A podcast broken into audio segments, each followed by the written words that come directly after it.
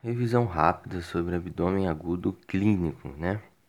O que, que é isso? É uma clínica de abdômen agudo, só que a resolução dele não é cirúrgica, né? E a gente tem três principais diagnósticos diferenciais, que é ele a porfiria, febre tifoide e o saturnismo. Vou começar falando da porfiria, né?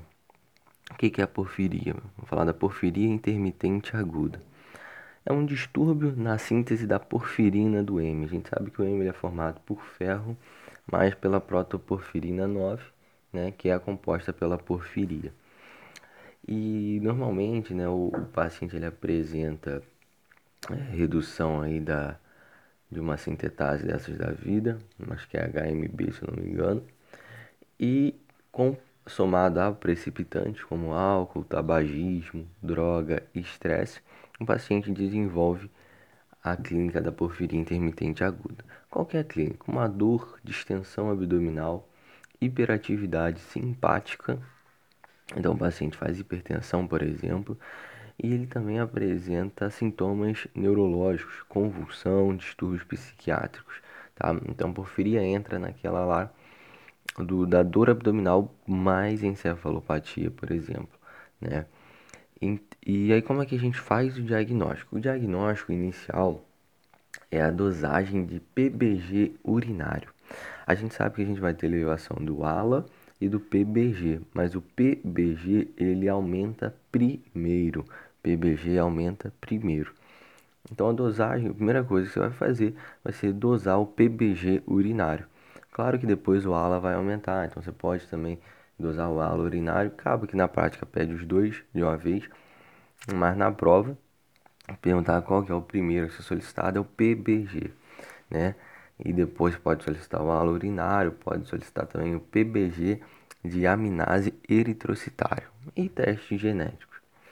E o tratamento, né? É, primeira coisa, afastar os precipitantes, então álcool, tabaco, estresse, se for o caso e aí você dá a hematina para o seu paciente ou arginato de M, né? Porque o problema dele está na formação do M. E aí, é, quando ele vai formar, ele acaba gerando toda essa situação. É, e na fase aguda ali, né, a gente pode fazer um soro glicosado hipertônico a 10%, né, somado à analgesia, que isso acaba contribuindo aí para melhora do quadro desse paciente. O outro seria o saturnismo, né? Saturnismo é intoxicação por chumbo, tá? E o paciente tem intoxicação, ele tem que ter exposição, né? Que são os pacientes mineradores, é, expostos a baterias, indústrias automobilísticas, tintas, pacientes alojados com projéteis, né? E aí qual que é a clínica? Também dor e distensão abdominal.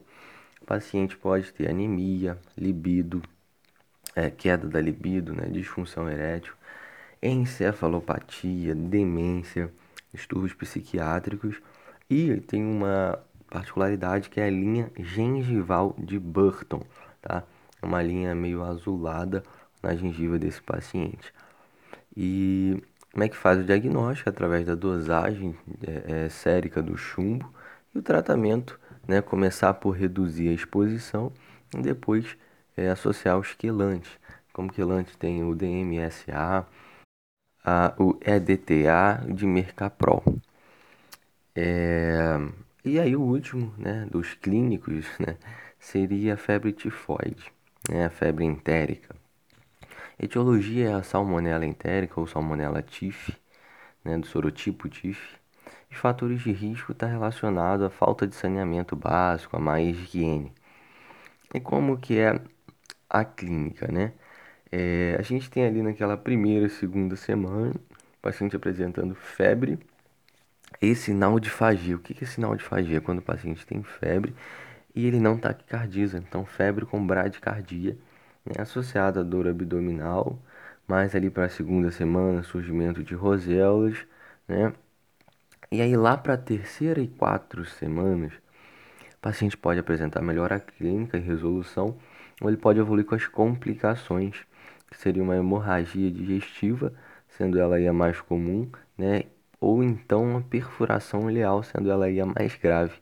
Né? Então vem primeiro a febre, nas primeiras é, primeiras duas semanas com sinal de fazer, depois vem tifoide, né? Com essas complicações aí, seria hemorragia digestiva e perfuração ileal. É, a minoria, né, menos de 5% evolui para cronicidade, para um portador crônico. Normalmente, né, quem apresenta maior risco de evoluir é a mulher adulta com doença biliar, porque é, a, a salmonela ela fica na via biliar, né?